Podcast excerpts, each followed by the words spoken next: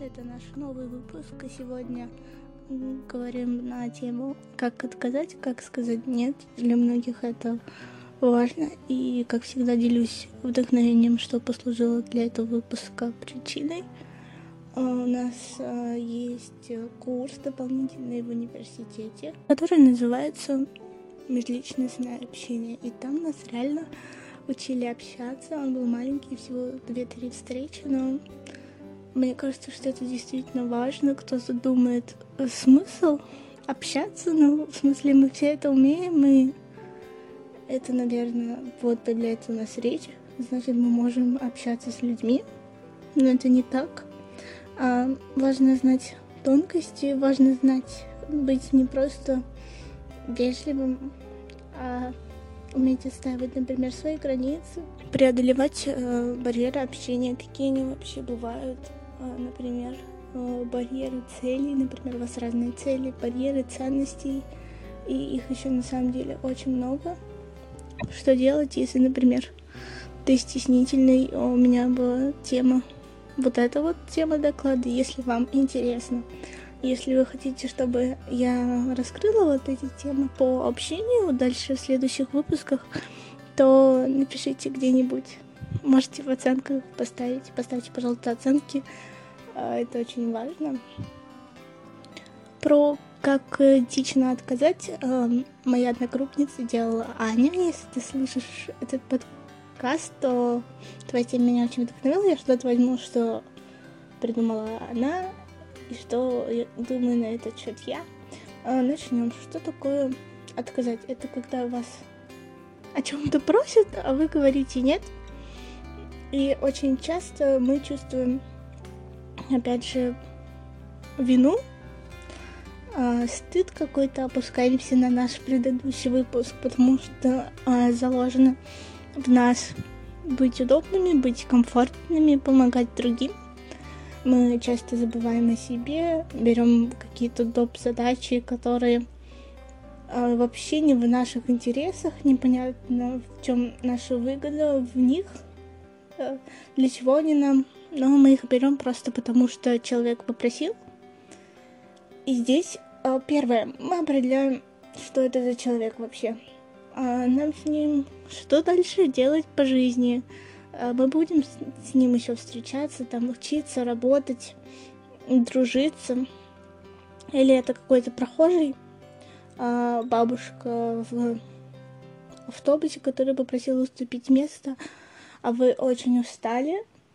Тут очень легко, вы также заслуживаете это место, и вы можете сказать: нет, извините, я очень тоже устал, я еду. Там простоял листовки, раздавал 12 часов, и в этом ничего плохого не будет. Вы эту бабушку никогда больше не увидите, скорее всего, но посмотрят на вас косо. Пару взглядов, которые также не умеют говорить «нет». На этом все. Что делать, если нужно отказать кому-то знакомому? Вот здесь нам уже нужно изворачиваться и думать о том, как сделать это лучше. Почему вообще нам нужно отказывать? Мы вот тут не разобрались. Потому что иначе вот там было 2 картинки, знаете, один такой загруженный весь человек, который уже скоро его папки, все эти задания завалит. И один такой в дзене и спокойный, который умеет отказывать. Если вы наберете проектов, которые абсолютно не несут для вас, то до стоящих проектов у вас просто не останется, у вас не останется энергии и сил их делать, и вы упустите, может быть, возможность, которая дается раз в жизни, они действительно бывают.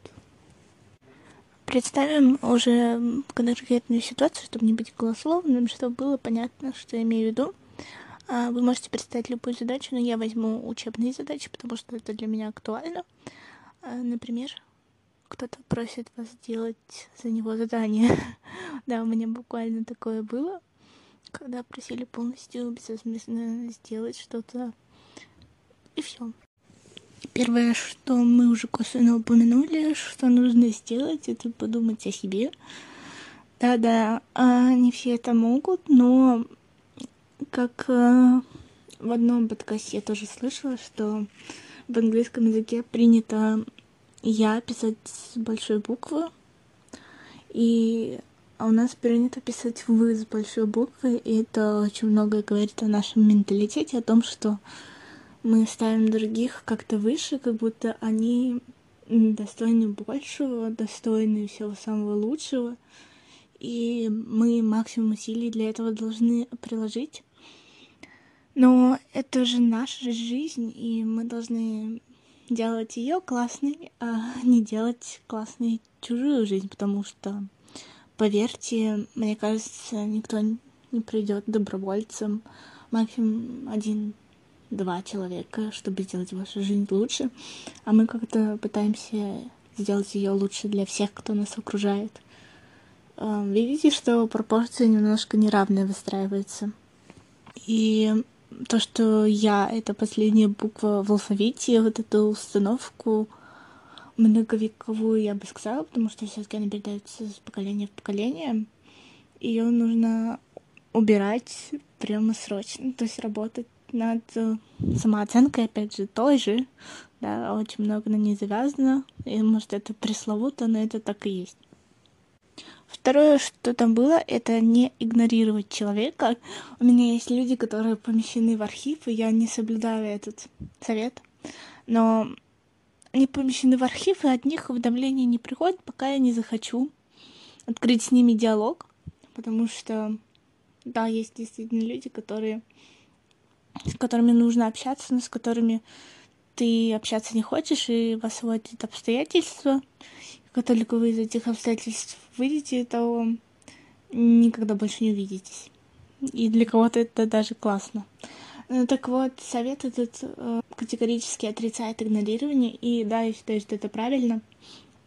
Но пока я не поняла, как рассчитать свое время и рассчитать стратегию того, чтобы убрать людей из архива и действительно им объяснять, потому что на объяснение тоже уходит много времени.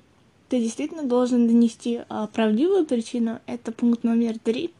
Ты не должен как-то защищаться. Допустим, да, что у меня там потоп в ванной. Я не могу вот к вам приехать. Хотя на самом деле у вас все в порядке. Чаще всего эмпатичные люди заметят вашу ложь. И это станет только хуже.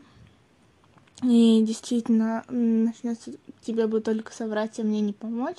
Если вы будете искренны и скажете, даже у меня нет ресурса, да, более только человеческую какую-то, а не психологическую формулировку, что я устал, а мне лень, да, это честно, и это так на человеческий, на бытовой язык, хоть это и неправильно переводит. Я не в ресурсе сейчас, тебе помогать мне бы самому, кто помог. Я так часто говорю, что мне нужна помощь. Еще у меня был аргумент, я не знаю, насколько он токсичный, что вы тогда мне не помогли. И вот этот момент тоже нужно учитывать, насколько человек помогает вам, что вы поможете в ответ. Например, у меня есть пример. И этот пример тоже приводится, пример с деньгами.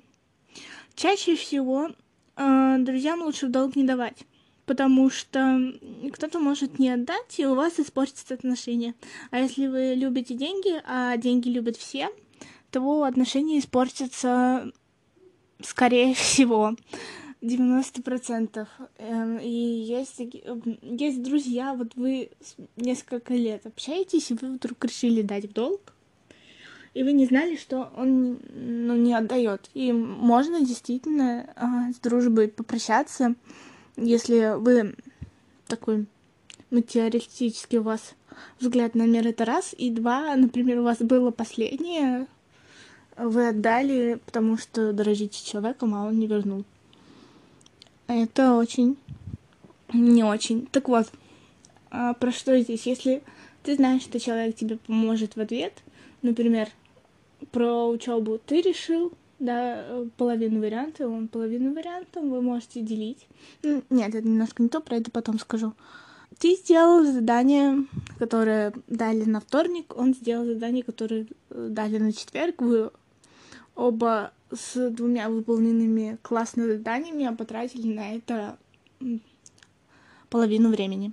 И это действительно сотрудничество. Это не сделано не безвозмездно, это делегирование прикольной обязанности, и вам от этого, смотрите, меньше делать, и в этом прикол, мне это выгодно. То есть вам на что-то меньше усилий в следующий раз. Вам какая-то плюсовая выгода, наоборот, не меньше, а больше. На все это надо смотреть, когда думаешь о том, а что мне это, мне что-то это принесло или нет. Всегда нужно рефлексировать, когда ты помогаешь человеку, во что мне это вылилось. Потому что во что мне это вылилось, может быть, с большим знаком минус. Не просто я остался, да, ни с чем, у меня 0. А еще и ушел в минус в плане того, что хотел помочь, да, допустил, например, ошибку в задании в одном, и меня обвинили в том, что я безвозмездно помог, так еще ошибся, больше к тебе никогда не приду, из-за тебя там я получил плохую оценку, но ты получил плохую оценку, потому что не сделал сам, обратился ко мне, я тоже человек, я могу сделать ошибку, да, ты можешь сказать. И ты вот остался в оскорблениях и еще и в минусе, поэтому вот почему постоянно нужно учитывать, кому ты помогаешь. И если ты знаешь, что человек всегда поможет в ответ, то без угрызения совести просто помогаешь ему и ждешь момента, когда помощь пригодится тебе, и тебе уже не страшно, у тебя есть подстраховка, ты знаешь, что кому-то можно обратиться, и это классно. Говори с позиции «тебе будет лучше». Что это значит? То есть, если это какое-то задание, ты просто говоришь, а мне кажется, что если ты напишешь это самостоятельно, если ты сделаешь это самостоятельно, то это что-то тебе принесет, ты сможешь выразить свои мысли, а у меня мысли не такие же, как у тебя, у тебя все получится. Иногда человеку просто нужно внушить, что у него получится. И действительно, бывает, что человеку нужно только направить, вы не должны делать всю работу, всю задачу, а только направить, например, дать план, что нужно делать вот это, или подсказать, где посмотреть, но это как бы без проблем и займет пару секунд, не сильно в ущерб вам, но то вы действительно поможете человеку.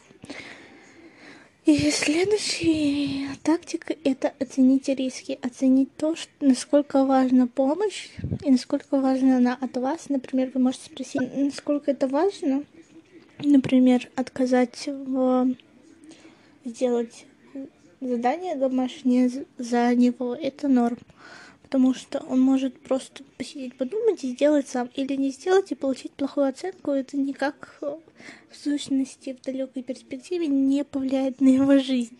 Если вы отказались, например, человека везти в больницу, который сломал ногу, вы такие, нет, у меня куча дел, и как-то не смогли отложить, а у него действительно никого нет рядом, но здесь уже это не этичный отказ, так скажем, и вы ставите жизнь человека под угрозу. А вот 2 такие шкалы от 0 до 100, где я действительно могу отказать, а где мне нужно что-то предпринять. И последнее — это делегировать полномочия, то есть сказать, что возможно кто-то другой может тебе помочь. И вот это вот я не знаю тут, но возможно ты можешь спросить другого человека. Если это другой человек, также в курсе, что вы делегируете эти полномочия на него, потому что будет не очень, если он об этом узнает, что вы ссылались на него и как бы скинули ненужную задачу. И самое главное, что я хочу сказать, это тренировать. Говорить «нет». Там приводился совет, например, начинать с листовок, то есть не брать листовки, вот к вам подходит промоутер, да, это для него важно, и жалко, что человек стоит. Я уже приводила пример, что вы стоите, раздаете листовки, вы устали, отказываете. уступить место, а теперь вам раздают листовки, вы должны сказать: нет, я не хочу брать, потому что вы все равно ее выбросите, а вам, но вам не нужна. И вы говорите: нет, спасибо. Или продавец дает вам пакет, вы говорите: нет, спасибо. И вот такие мелочи. Вы просто привыкаете к этому слову, потому что оно для вас страшное.